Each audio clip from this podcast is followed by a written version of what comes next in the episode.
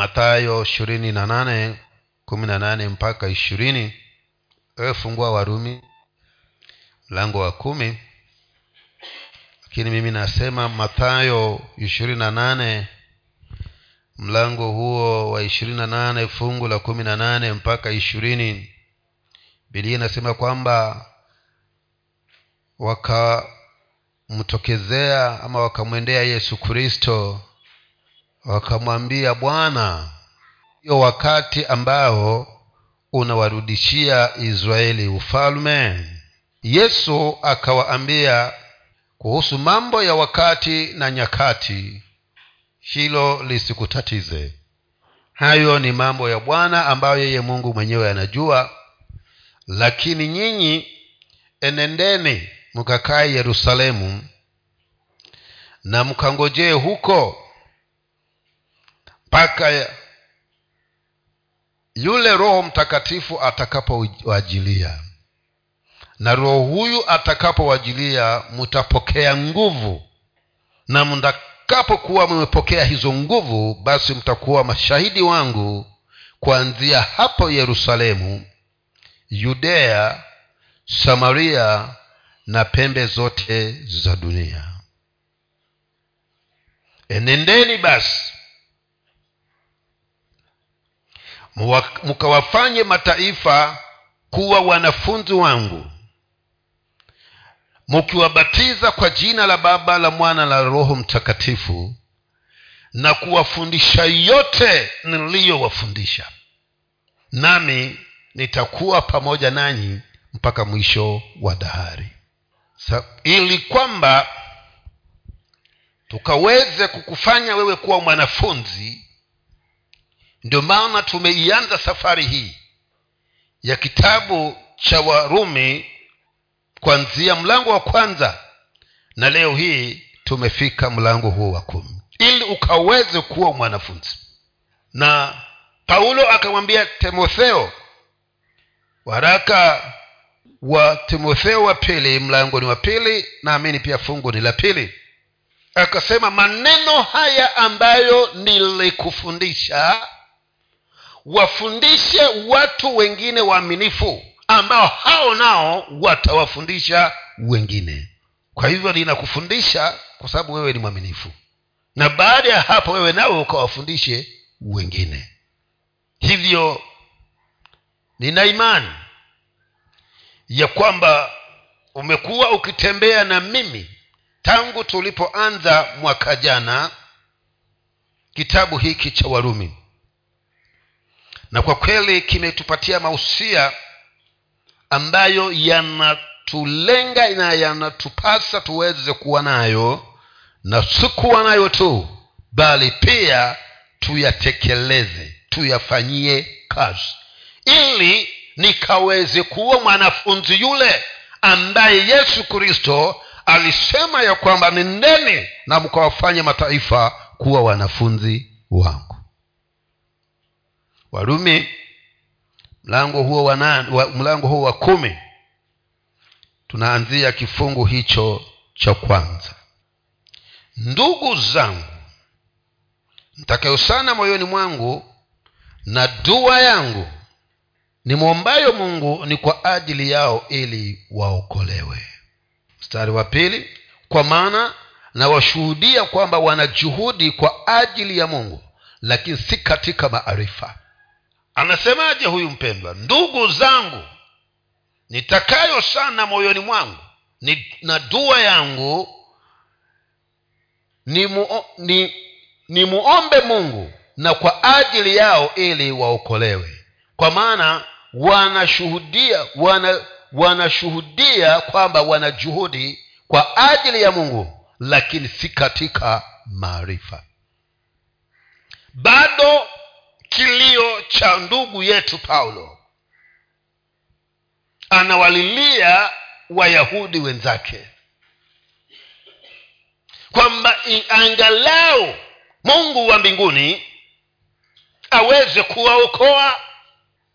Na anasema ndugu zangu nitakayo sana moyoni mwangu na dua yangu nayomwomba mungu ni kwamba hawa watu waweze kuokolewa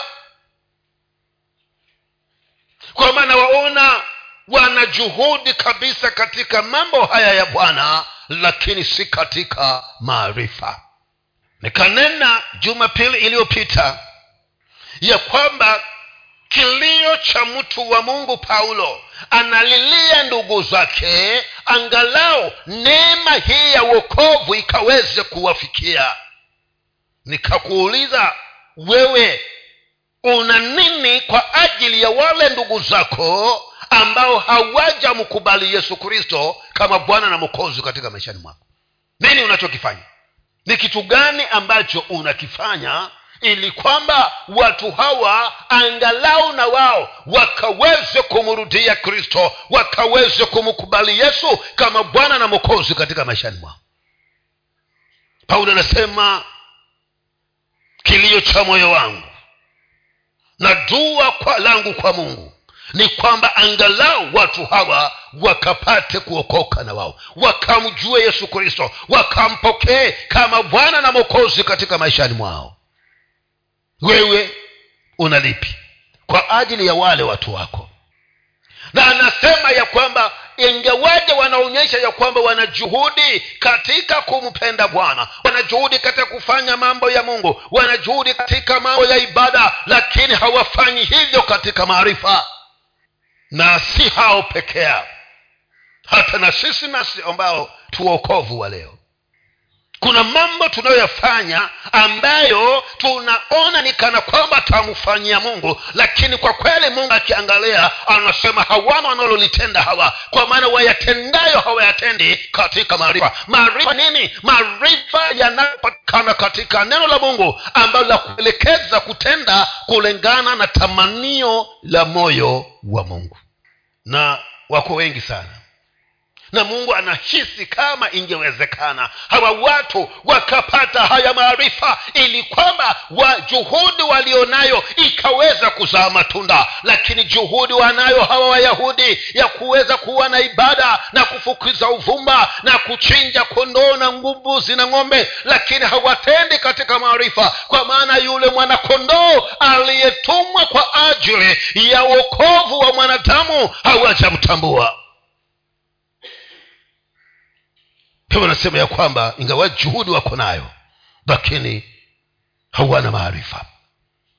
Mara ngapi tumefanya hivyo hata sisi? Jana nilikuwa kachororoni. Wapendwa watu wanahitaji haya maarifa. Nilikuwa huko tangu ijumaa mchana. Jana nikashinda huko.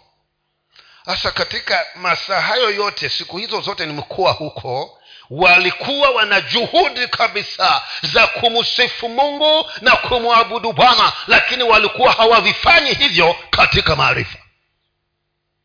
Tena nyimbo zote zilikuwa si nyimbo za kumtukuza wala kumsifu mungu. Kwa juhudi walikuwa nayo lakini wanajibembeleza wao wenyewe. Sasa ndio hili paulo alikuwa analizungumzia hapa kwamba wana juhudi hawa lakini hawa juhudi zao hazina maarifa kwa sababu yule mwanakondoo ambaye alikuwa wanamtarajia ambaye atakuwa ndiye mwokozi wa dunia amekuja lakini washamkataa. Kwa hivyo juhudi walizo nazo hawana maarifa. Ndivyo ilivyokuwa kule lakini kwa sababu nilikuwa nimeenda roma ikabidi nifanye kama warumi wanavyofanya. Mara ngapi ndugu zangu tumekuwa na juhudi katika mungu lakini tumekosa kufanya juhudi hiyo kulingana na malengo na neno la bwana. Ndiyo hivyo tunaambiwa kwamba ingawaye juhudi tunayo lakini juhudi hiyo haina maarifa. Mimi ni mhuduma na napenda sana kuhudumu na zaidi, ya kuhudumu hiyo huduma niko nayo lakini ni mhuduma sipendi maombi. Unahudumu bila maarifa. Kama hauwezi. Kazi hisia kwako ni ya mungu na mpaka ujiunganishe na yeye ndiyo yeye akutumie kama mwiko wako nyumbani. Mwiko na sufuria haiwezi ikasema ya kwamba mimi ndime nimepika chakula. Siku moja ikakujibu hivyo zakwambia haya unga huo na maji hayo jibandike kwenye moto ujisonge nile. Sasa ndivyo tulivyo na sisi katika kazi ya mungu mpaka nijiunganishe na huyo bwana. Ndiyo hii kazi niifanye katika maarifa ya nani? Maarifa ya mungu ndio ikawe na mguso kwa watu wa bwana. Sasa paulo hapa anasema nasikia huzuni. Nasikia kuumia moyoni. Na sala yangu kwa mungu ni kwamba angalau mungu wa mbinguni aweze kuwaokoa watu hawa kwa maana nimewaona kwamba wana juhudi kabisa katika mambo ya mungu lakini juhudi wanayo bila maarifa. Sijui wewe kama unaonaje nyakati tulizo wapendwa ni nyakati zilizo za mwisho kwa hivyo vile ulivyokuwa na bidii ulipoanza yatakikana uzidishe bidii yako sasa kwa maana lolote laweza likafanyika na ni wale watakaokuwa wamemtumikia mungu kwa maarifa pekee ndiyo watakaoweza kusimama. Kwa maana mawimbi yaja futufani yaja dhoruba yaja wapendwa. Lakini yesu akasema heri yule aliyejenga nyumba yake juu ya mwamba anasemaje? Heri mtu yule ambaye anakuwa katika hii imani katika maarifa katika vile ambavyo nimemwelekeza. Kwa maana hata mvua na dhoruba ije tena bado nyumba hiyo itasimama. Kwa hivyo na kuhimiza ya kwamba ndugu yangu tuondoke katika wokovu wa kawaida. Wokovu wa kawaida hautakufikisha mahali.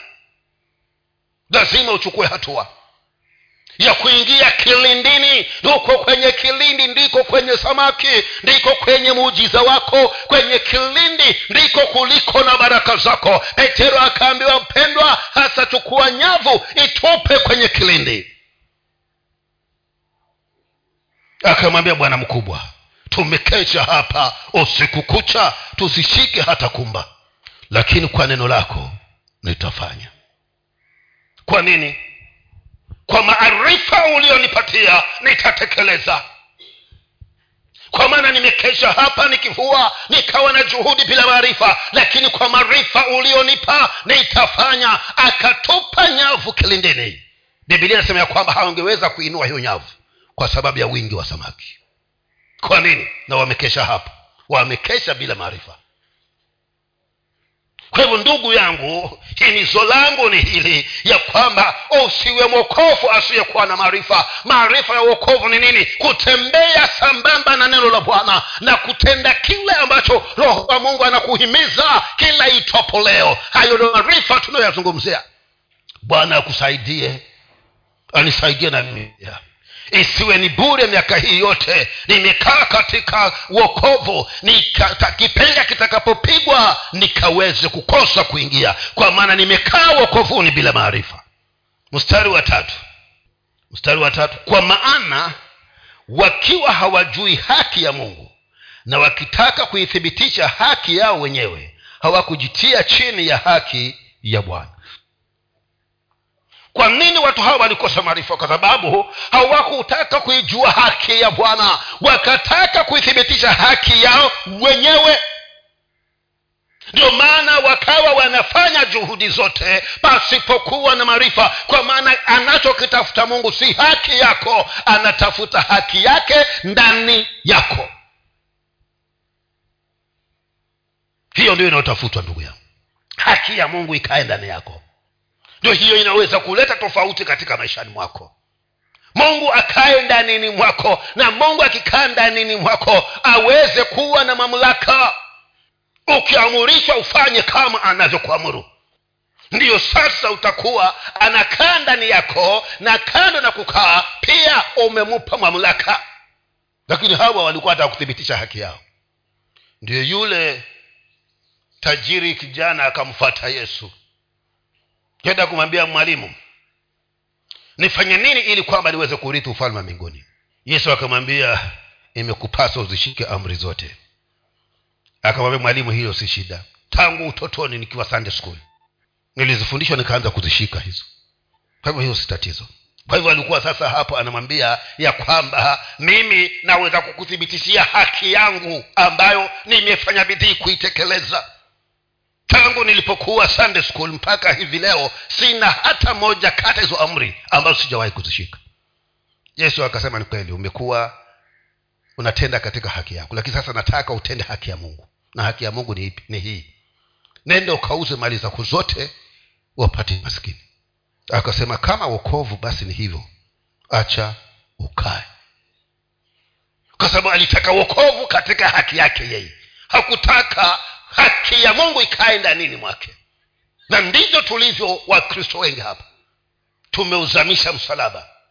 Ili uenende kule ambako unataka uenende. Badala ya msalaba kukuzamisha wewe. Mimi jikenda mna tabu sana.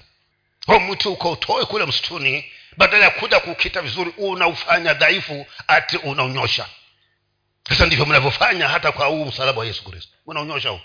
Haunyoshi huu. Vile ulivyo ndi unapaswa ubebe mara nyumba imeukandika udongo yaanguka kwa sababu sasa hiyo miti ni dhaifu. Hukuja kuikita vile ilivyokuwa. Umeitwa kule umekuja kuinyosha. Na sasa mpaka leo hii pia una maarifa ya kunyosha msalaba. Huu wa yesu haunyoshi vile ulivyo unaupeba hivyo hivyo. Ukiunyosha unatafuta haki yako ambayo waisraeli waliithibitisha lakini bado hawakupata kibali kwa bwana hivyo ombi langu ni kwamba ndugu yangu hebu tutembee na haki ya bwana. Haki ya bwana ikae ndani mwako na ikikaa humo ndani mwako juu ya kwamba ni yeye bwana mwenyewe ndio yuko humo ndani. Sasa bwana ndiye mtawala utafanya chochote asichokuamurisha. Ndo utembee katika hiyo haki yake. Mstari wa nne anasemaje? Kwa maana kristo ni mwisho wa sheria ili kila amwaminie kila aminie ahesabiwe haki. Waona hapa nasema msalaba ndiyo mwisho wa sheria. Baada ya msalaba sasa unatembea katika haki ya mungu. Sheria zilimalizwa wapi? Pale msalabani. Haki ya mwanadamu ikaishia pale msalabani.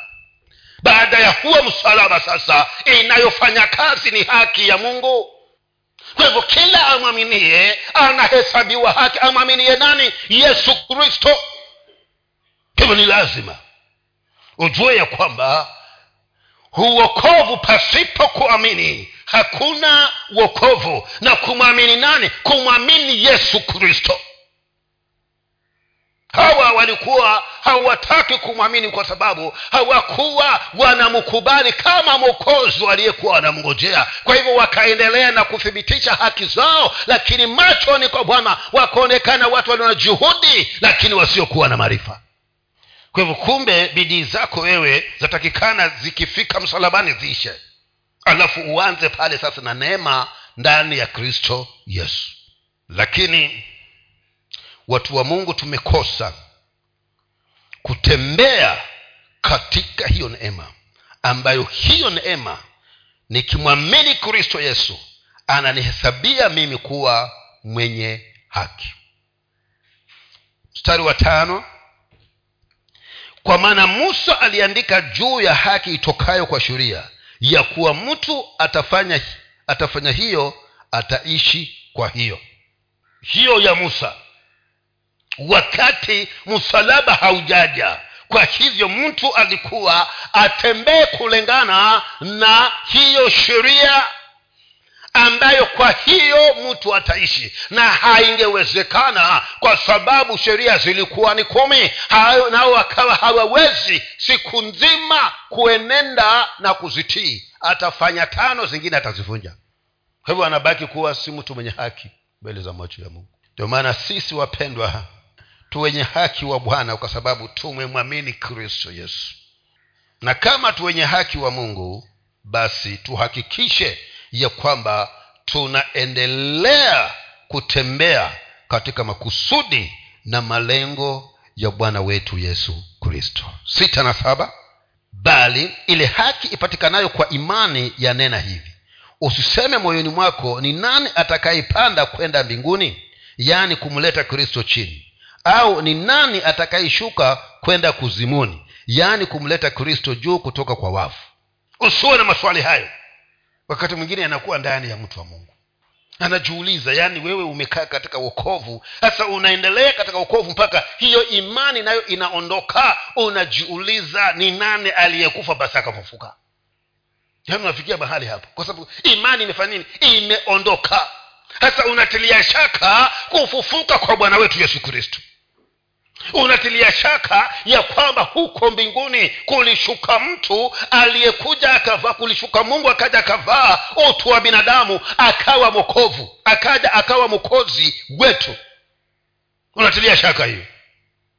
Sasa unapofika mahali pakuwa na shaka na yale aliyoyatenda kristo yesu basi sasa unaanza kuenda katika kutegemea haki yako mwenyewe kwa maana si tunaamini ya kwamba yesu alikuja akafa akazikwa akafufuka. Ili sisi alipokufa tupate wokovu alipofufuka tupate uzima wa milele. Hiyo ndio imani tulionayo. Lakini wewe unajiuliza kweli? Huyo mtu alifufuka kweli? Nani tangu ni niwe mtu najua mbivu na mbichi sijasikia mtu amekufa na amefufuka. Huyu kweli awe alifufuka huyu? Mahaya haya ya kufufuka tu yaache bali. Ati alikuja kutoka juu mbinguni basi kwa nini awe ni yeye peke yake tu alitoka mwingine akaja huku tukaamini kwamba kweli huko mbinguni watu huja huku duniani. Sasa yesu anasema hayo maswali si ya mtu ambaye haki ya mungu inakaa ndanini mwake. Ni ya mtu ambaye ameanza kutilia shaka haki ya bwana na kwa sababu hiyo atakuwa sasa anaondoka katika ile haki ya mungu anaingia katika haki yake ambavyo sasa tumeambiwa kwamba haki yako ukiwa katika haki yako utakuwa ni mtu ambaye una juhudi na mambo ya mungu lakini maarifa huna. Kwa hivyo tunachokiamini ni kwamba yesu alikuja akazaliwa na bikira mariamu akakuwa mpaka miaka thelathini. Akaanza huduma yake. Baada ya miaka mitatu baada ya miaka mitatu huduma kufanya huduma kwa miaka mitatu wakamchukua wakamsulubisha. Akazikwa akafufuka akapaa kwenda juu mbinguni. Hiyo ndio imani tunayoijua. Na ndio imani ambayo nimetupatia tumaini. Ukiwa na shaka na hiyo sasa unaondoka katika haki ya mungu wataka kuenda katika haki yako ambayo haitakufikisha mahali. Usiwe na shaka hawa wakawa wanajiuliza vyawezekanaje? Sasa sisi nasi tusifikie hapo. Tushikilie imani kwamba yesu alikufa. E, alikufa alikufaje? Sijui lakini alikufa. Mtu akifa anafaje? Wavijua we ukutaka kuvijua ngoja siku yako wafa ndo utajua. Kumbe mtu mtu akikwambia alikufaje ambie sijui. Kwa sababu mi sijawahi ku experience hiyo. Lakini alipokufa akazikwa. Na alipozikwa siku ya tatu akafufuka na baada ya kukaa na wanafunzi wake pale yerusalemu kwa muda baadaye akapaa juu mbinguni akarudi huko alikotoka kwa, kwa kutuandalia makao. Mahali ambako kwamba anaenda kuandalia. Kwa hivyo wewe baki na imani hiyo. Hiyo ndiyo inayotokana na haki ya mungu. Kwa hivyo ombi langu ni kwamba tusiondokee hii imani inayopatikana kwa kumwamini kristo ili kwamba tufanyike haki machoni kwa bwana kwa kujiuliza maswali maswali ambayo hayana majibu. Lakini ukweli wa mambo ni kwamba yesu alikufa. Yesu alishuka. Yesu alifufuka. Yesu alirudi juu mbinguni. Na hilo ndio limetupatia tumaini ya kwamba kuna uzima wa milele. Mstari wa nane. Lakini yanenaje le lile neno likaribu nawe katika kinywa chako na katika moyo wako. Yaani ni lile neno la imani tulihubirilo sasa anauliza lanenaje nini ambalo neno lanenaje lasema ya kwamba hilo neno liko karibu nawe na neno hilo ambalo tunakunenea ni lile neno la amani la imani ambalo tunalokuhubiria. Na maandiko yanasemaje? Yanasema kwamba imani huja kwa kusikia na kusikia neno la mungu. Sa wakati mwingine mwatushangaza nyinyi waokovu yaani kila siku muko kanisani na neno tahubiri lakini imani haiumbiki ndani yako. Waja ukifata nini basi? Wewe wafikiria waja ukifanya nini? Kama kile ambacho kinakuleta hapa hakizaliki humo ndani. Mpaka hivi hapa tunaweza kukwambia kuwa muhogo hauliki hmm? muhogo ni sumu kwa hivyo usiutafune usiule ukukula utakufa ukitoka hapa enda kuna mhogo sini shida hiyo? Nasema kwani hili neno liko humo katika vinywa vyenu. Na ni neno lipi? Lile la imani ambalo tunawahubiria lakini huyo mokovu mokovu huyo ambaye unamhubiria hapa kwamba hili halifai siku nyingine ukamkuta kona mbaya anafanya lile lile. Ambalo mwambia halistahili. Hiyo imani kweli imejengeka humu ndani hiyo imani huwa imejengeka. Nafikiri tabidi tu mwambie mungu tuwe tunatembea na vikoto. Ukibahatika kwa bahati mbaya nikukute kona mbaya hata sizungumzi na wewe.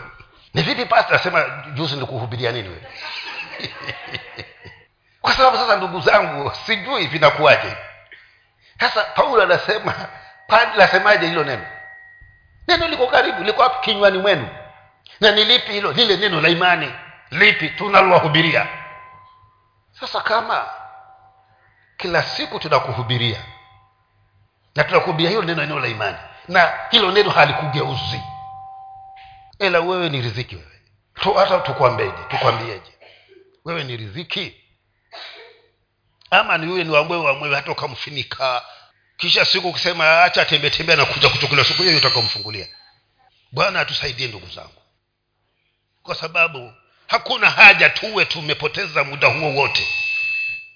Hizi siku za mwisho ndiyo ugafulike kwa maana hizi tunazoishi wapendwa ni siku za mwisho hizi. Sasa usigafulike hizi dakika za mwisho. Hebu shikilia imani mpaka mwisho. Hacha imani ijengeke ndanini mwako mpendwa ninapokuhubiria unapohubiriwa ni kwa sababu hiyo imani nataka iumbike ndani yako. Imani ya kuwa haki yako wewe mbele za bwana haitokani na wewe yatokana na kristo yesu. Na kama yatoka kwa kristo yesu basi yesu ndiye yuko ndanini mwako. Na kama yesu ndiye yuko ndani yako basi wewe kwa una utawala wa wewe mwenyewe. Anayekuongoza ni kristo na ukubali kutawaliwa na kuongozwa na kristo yesu. Ndiyo tuweze kutoboa hawa watu wa kisasa wanavyosema na wapendwa siku zimekaribia. Kwa maana sijui maandalizi yanafanywa. Sasa wao wenyewe wanafanywa wanasema kwamba wanajifanyia maandalizi hao wenyewe lakini katika ulimwengu wa kiroho anaandaliwa kristo yesu kuja aje achukue kanisa lake sisi tuende zetu hanimon sababu siende bwana harusi.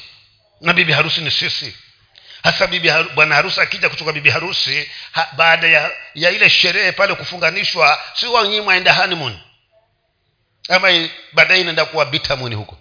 Lakini ya yesu takuwa honeymoon. Kisha si siku mbili ama tatu. Mwaka miaka miaka elfu moja. Tuko kwa fungate tu. Tunajivinjari na yesu kristo. Sasa wewe jibidishe angala uingie katika hiyo honeymoon hiyo huku basi kitakuwa kimeanza kuumana huku baadaye ndo tuje tutawale pamoja na yesu kristo. Sawe sijui kama utakuwa gavana wa kilifi watu wako wawe na njaa kila wakati. Lakini wakati huo ambapo kristo ndiye atakayekuwa anatawala hakutakuwa na upungufu hapa chini ya jua. Kwa maana sisi ndio tutakuwa magavana wake. Yesu akiwa ndiye mfalme wa wafalme lakini ili tufike hapo ni imani tunapokuambia tunapolihubiri hili neno la imani imani ijengeke ndani mwako ili ikushikilie mpaka ufike mahali hapa. Mstari wa tisa. Kwa sababu ukimkiri yesu kwa kinywa chako ya kuwa ni bwana na kuamini moyoni mwako kuwa mungu alimfufua katika wafu utaokoka. Unasikia imani iko wapi? Mudomoni mwako anasema. Kwa sababu ukimkiri yesu kristo kuwa ni bwana katika moyoni mwako na kinywa chako na moyoni mwako uamini ya kwamba alikufa akafufuka hapo utaokoka lakini nyinyi mumeshikilia haki yenu haki ya binadamu. Ndio maana mwatuthibitishia lakini hiyo haki haina haina maana lakini iliyo na maana mbele za mungu ni imani. Hii haki inayopatikana kwa imani. Katika kumwamini yesu kristo na mwaminije kwa kumkiri yesu kristo kwa kinyao chake kwamba yeye ni bwana. Tena alikufa na moyoni mwako uamini kwamba alikufa akafufuka. Sasa kama utatuuliza maswali huyu kweli alifufuka huyu mbona tangu afufuka yeye hakujafufuka mwingine. Tangu moyoni mwako hujaamini. Ndio maana ukija kusema ya kwamba nataka kuokoka tu kuna kuongoza hii sala ambayo ni ya kwako lakini kwa sababu wewe ni mgeni huijui tunakwambia rudia nyuma ombi hili. Ili kwa kinywa ukiri kwamba yesu ni bwana na kwa moyo uamini kwamba yesu alifufuka. Alikufa na akafufuka. Ili uweze kupata kuokoka. Kwa hivyo imani hiyo isiondoke katika moyoni mwako. Ikiondoka umeanza sasa kutegemea haki yako. Umeacha kutegemea haki ya mungu. Mstari wa kumi. Kwa maana kwa moyo mtu huamini hata kupata haki na kwa kinywa kukiri hata kupata wokovu. Kwa moyo mtu huamini mpaka akapata haki na kwa kinywa mtu huamini mpaka akapata uokovu ndivyo ulivyovifanya wewe.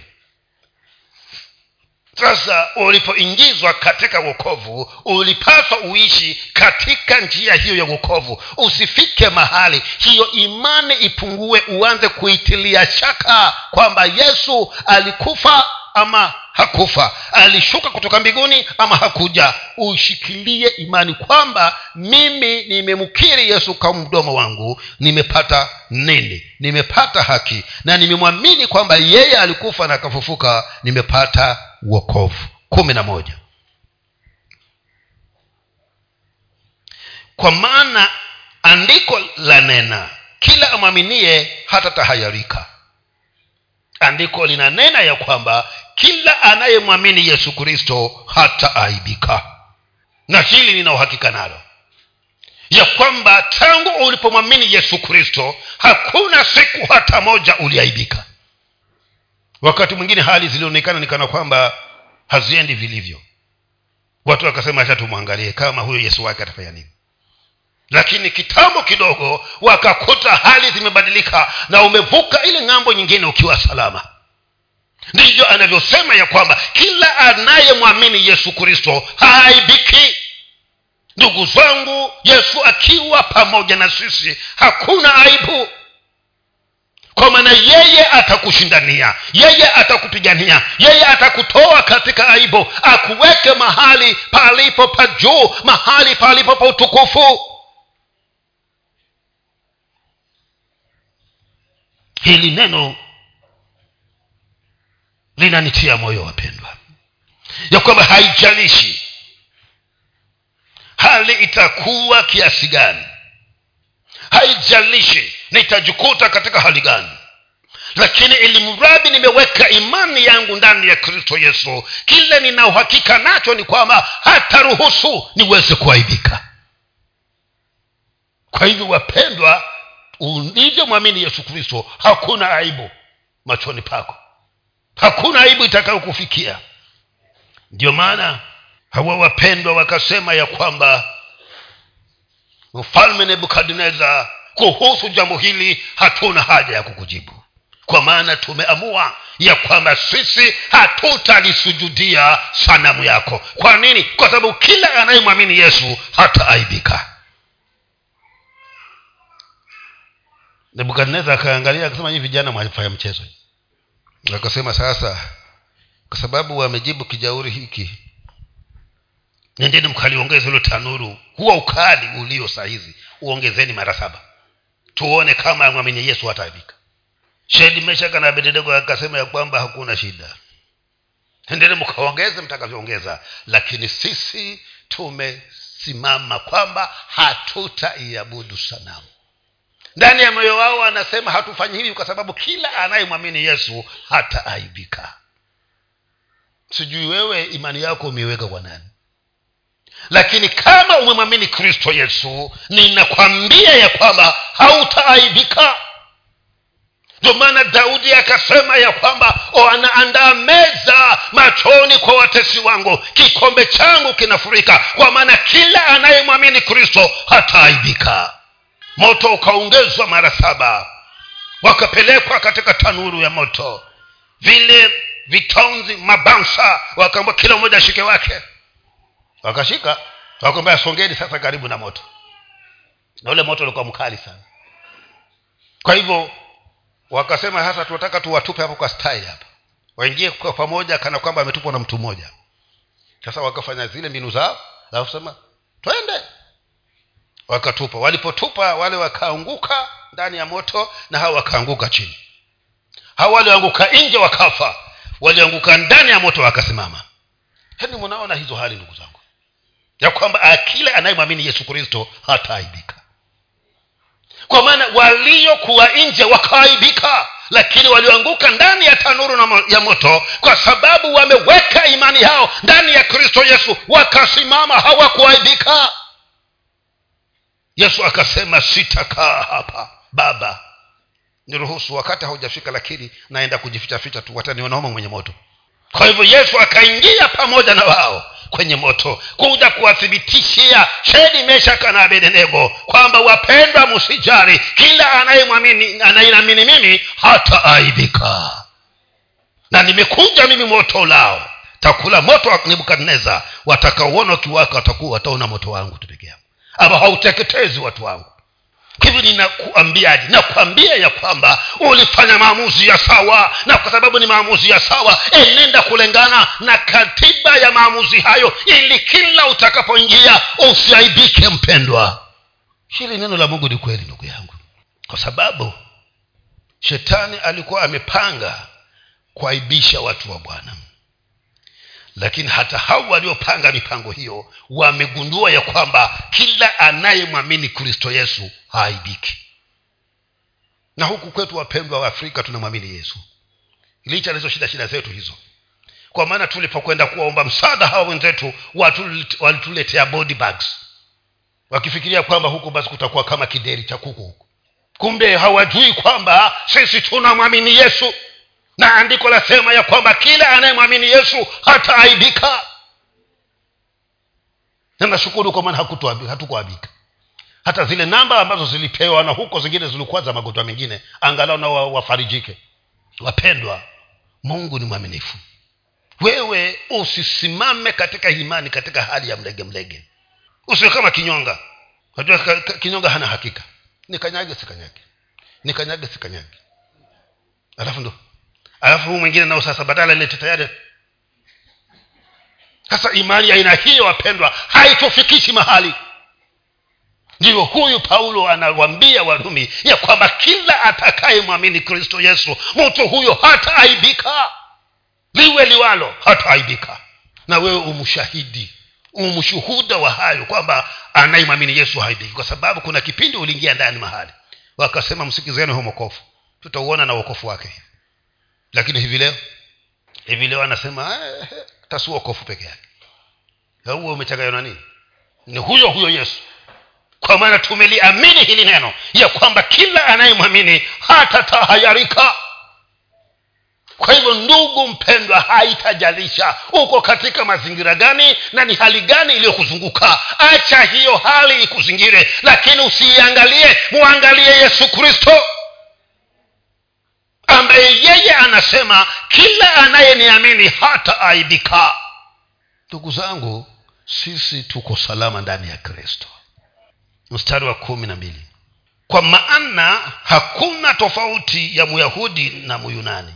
Maana yeye yule ni bwana wa wote mwenye utajiri kwa wote wamwitao. Hapa anasema nini? Anasema ya kwamba mambo haya ya kumwamini yesu kristo hayana upendeleo haichagui. Anachokiangalia yesu ni imani. Ndani yako. Je imani ulio nayo umemwamini yesu kristo? Ni sawa. Uwe myahudi uwe myunani hautakuwa na kubaguliwa. Utajiri huu ni wa kila anayeitwa mwamini wa yesu kristo. Hakuna ubaguzi. Ndiyo maana mgiriama akapata wimbo hapa na akasema ya kwamba uliacha wale wazuri ukanifata mii mvuvi kwa maana hana nini? Hana ubaguzi. Mana mulungu werichabomu akinitua mimi mvuvi wa ukejo. Kwa nini hana ubaguzi? Ni yule atakayemwamini. Yeye atakayemwamini hajalishi yuko katika tabaka ya aina gani. Mradhi amemwamini yeye basi yesu atatembea na yeye. Kwa hivyo wavua ukejo wavua nini lakini nalo ilikuwa ni nyimbo ya kujitatiza hiyo. Sasa kama alikufata wewe mvukejo yesu sasa sasa pasema vizuri. Sasa basi nena nami bwana nena nami. Sipatire elimu ya kunilongoza malachu sina oh. hebu angalieni huyo mtu. Anajidunisha mwenyewe lakini yesu yeye hakuwa anamwangalia kama mtu duni. Alipomwamini akamkubali jinsi alivyo na ndivyo mpendwa umekubalika jinsi ulivyo mbele za bwana. Kwa hivyo kinachohitajika sasa baada ya kumkubali muachilie mungu sasa akutengeneze vile anavyotaka wewe uwe. Jiachilie kwa bwana ili akutengeneze vile atakavyo sasa. Usiangalie ile hali yako ya kwanza. Jiachilie kwa mungu. Umwambie sasa wewe bwana umufinyanzi. Mimi ni udongo. Nifinyange kile chombo unachotaka niwe. Inaona kitu hapa ndugu zangu. Sijui kama mwasikia kama mimi kwamba mungu wa mbinguni kumbe yeye habagui hadharau. Kwa maana kama ingekuwa ana ubaguzi mpendwa pengine hungekuwa umeokoka leo umewahi kujiangalia kwa, kwa, kwa kioo. Alafu angalia pua yangu pua yako vile ilivyokomboka. Anje kukubali hivyo na pua hiyo ya kombo.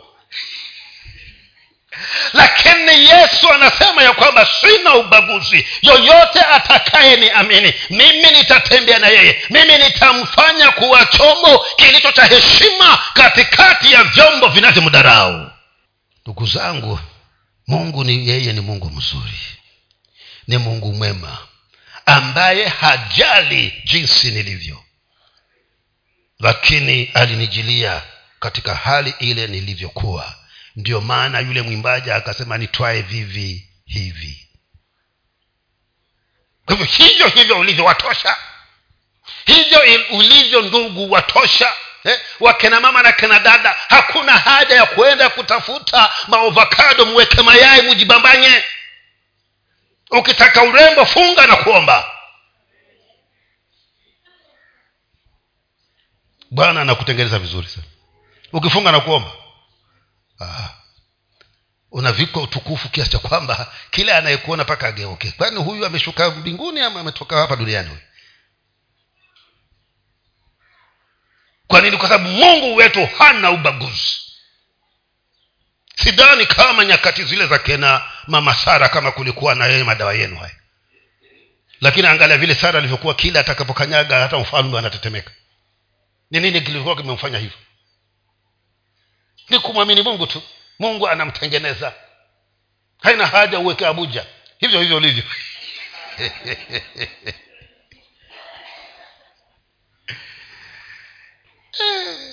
Kwa maana mungu habagui yeye kinachomwamini hukipokea alafu akakitengeneza yeye kiwe vile anavyotaka.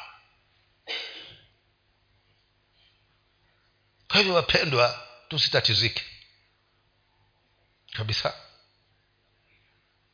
Kwa maana tuna mungu ambaye anajali hata kule kujitokeza kwetu pia anakujali. Mstari wa kumi na tatu mstari wa kumi na tatu. Kwa kuwa kila atakayeliita jina la bwana ataokoka. Kwa nini huyu mungu hana ubaguzi ni kweli? Kwa sababu kila atakayeliita jina la bwana ataokoka. Yule atakayeliitia jina la bwana tayari wokovu unamjilia sami sijui wewe. Ni nini ambacho kimekuzunguka? Hapa tunaambia kwamba liite jina la bwana. Kwa maana utakapoliita jina la bwana mapepo lazima yaondokee kwa maana kila atakayeliitia jina la bwana ataokoka. Ataokoka kutokana na nini? Na chochote ambacho kimemzingira kinachotaka kumtatiza. Atakapoliita jina la bwana atafanya nini? Ataokoka. Nafikiri iliwashuhudia hapa kama siku moja nililitia jina la bwana. Kiwa sijaokoka kisha nikafanya kazi. Na sikuliita sikuliita hiyo jina la bwana kwamba yesu kwa sababu nilikuwa siyajui hayo. Mzee yuaja kazi kingine kafupi hivi. Sasa mi nimetoka shule township preps za usiku. Kitu kama saa nne na nusu hivi sasa nimekaribia kama jirani nimekaribia tu karibu na kuingia kule kwangu. Yeye akanipita kidogo naye ametoka kwake akifika hapo mbele akaanguka akageuka kitoma kikubwa sana. Sasa kinabingirika kikinifata mimi. Alikuwa mkaoma huyu. Lakini si kwa hivyo alikuwa na nyumba ile kubwa nafikiria. Alikuwa nayo nyumba kubwa hiyo. Sasa mi nikashangaa atafanyaje hapa kwa sababu nimemwona pana ni huyu huyu ndi amegewa kitoma hasa kila anayelitia jina la bwana anafanya nini? Hasa mimi sijui laitwaje nikasema haleluya! Haleluya!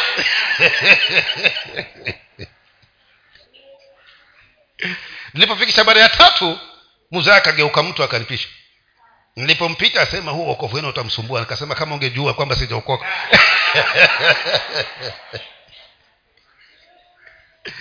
sasa ndo hapa sasa. Kila anayeliitia jina la bwana ataokoka. Kama liliniokoa mimi kabla sijamuita huyo yesu kuwa bwana mkozi wewe ambaye umeokoka. Chenye zaidi. Lakini shida sisi hatuliamini na ku, hatu, hii imani hatuiweki humu ndani. Na wakati tuna shida hatuliiti jina la bwana. Wakati nikiwa na shida naita mchungaji. Tumeambiwa uite jina la mchungaji hapa. Jina la bwana lakini mbona mwatupigia simu saa sita za usiku saa saba za usiku? Na bwana iko karibu na wewe hapa. Kwani usiliite jina la bwana ukapata wokovu.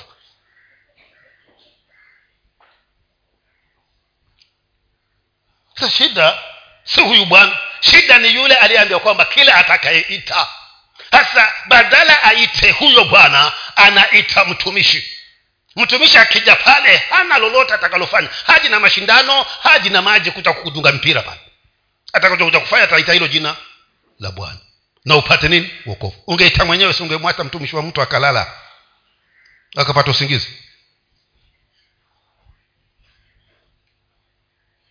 Pasta haviwi huku?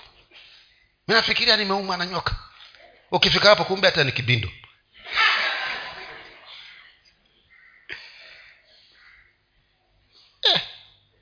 twaliitia jina la bwana. Wakati tuko katika hali ngumu usiite jina lingine ita jina la bwana. Kwa maana anasema kila atakayeliitia jina la bwana ataokoka. Ndugu zangu hakuna ukweli kama huu. Ndiyo maana utakapojua ukweli huu na ukite mizizi ndani mwako utakuwa hauna shida mahali popote utakapoenda ndio maana mswemu mmoja akaenda akakodisha nyumba mombasa kule.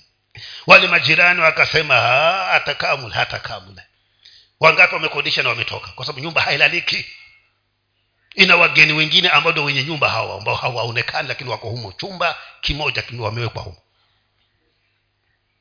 Lakini huu mzee kwa sababu anamwamini yesu anasema ya kwamba kile amwaminie hataaibika akaambiwa ndugu humu wewe heri utafute nyumba nyingine kwa sababu hapa hai nyumba haijakuwa na wapangaji. Akasema mimi nitakuwa wa kwanza na wengine watakuja. Akasimama. Usiku wakaja wale wageni. Kwani wakombada wako humo ni jirani zake humo nyumbani?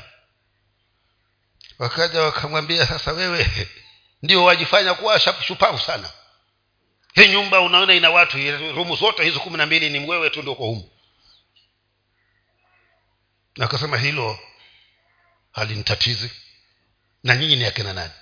Sisi ndo wenye nyumba mwe mtatoka hapa. Tutatokaje na sisi ndo wenye nyumba mtatoka vile nimeingia hapa mtatoka. Mimi sitoka mtatoka nyinyi baada ya wiki wiki ya pili wakaenda wakapiga ripoti.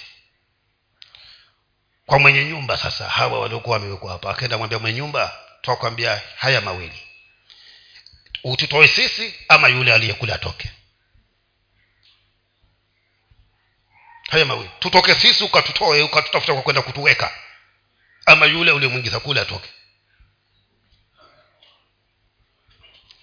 Mwenye nyumba akafikiria vitakuwaje akamfuata sema ndugu siutoke sema mistoki kwani una shida gani? Pesa sinakulipa eh, wataka pesa za miezi mitano nikulipe? Lakini naomba utoke. Sitoke sasa akawa hana sababu ya kumwambia atoke ile ya mwanya sababu hana kwamba akisema muna majine yangu humu yananisumbua kule atambua kumbe mzee si mzuri we ikabidi ayatafutie nyumba yale ayatoe akayaweke huko aliko. Ile nyumba ikajaa watu. Kwa, ma, kwa nini? Kwa sababu mumeingia mtu ambaye anamwamini yesu kristo na maandiko anasema amwaminie yesu kristo. Hata okoa hata tayaharika hata aibika. Na yeye alijua pia sikumwamini tu lakini nimeambiwa anayeliita jina la bwana ataokoka. Kwa hivyo akaliita jina la bwana likamwokoa na yale majine pale kwa hivyo hata na wewe nawe si shida liitie jina la mungu. Ili kwamba bwana aweze kukukomboa kutokana kila changamoto ambayo adui ibilisi ameazimia kuileta katika maishani mwako. Kazi ni kulitia jina la bwana. Nashukuru mungu. Siku moja nikashikwa na homa kali sana nikiwa kiambuu bible school hilo homa lilikuwa ni kali sana kwa sababu nilikuwa hata kutembea. Siwezi kuenda mita mia moja pasipo kuketi. Niputulie alafu ndo nitembee tena. Na sasa shule ilikuwa ni hatua kidogo na kule kwenye mabweni. Nilikuwa tunatembea mwendo kidogo. Tukatembea polepole nilikuwa na ndugu yangu alikuwa anaitwa jefa huyo tukatembea polepole mpaka tukafika kwenye bweni. Tukafika kwenye bweni tukapewa kidheri chetu tukakula sasa kila mmoja kitanda si kila mmoja na chake. Mimi kabla sijalala nikamwambia bwana. Nakushukuru kwa sababu leo umeniwezesha nimeshinda shuleni. Na sikuja huku kuwa na homa kulala kitandani ilikuja kusoma. Naliitia jina la bwana basi kwa hivyo ninachosema ni hivi. Najifinika hii shuka hii. Nikilala. Asubuhi nikiamka hivyo navyovisikia nisivisikie hata chembe nikalala akajifunika shuka. Na uzuri usingizi ukanichukua. Asubuhi nilipoamka nasikiza hakuna hata dalili ya hiyo homa. Nikatoka mbio kwa sababu kule kuna baridi. Ukitoka kwa, kwa blanketi ni mbio kwenye bafu. Toka mbio kwenye bafu nikaoga nikaenda shule. Na ikawa ndio imeenda kabisa mpaka akamaliza masomo. Kilichofanya hivyo ni nini? Nililiitia jina la bwana. Likaniokoa na ile homa kwa hivyo kila atakayeliita jina la yesu kristo ataokoka. Ndugu zangu liite wewe mwenyewe kwa sababu imani iko ndani yako na unamwamini yesu kristo. Usisumbue wengine liite wakati uko katika hali ngumu na bwana atakuokoa. Naomba tusimame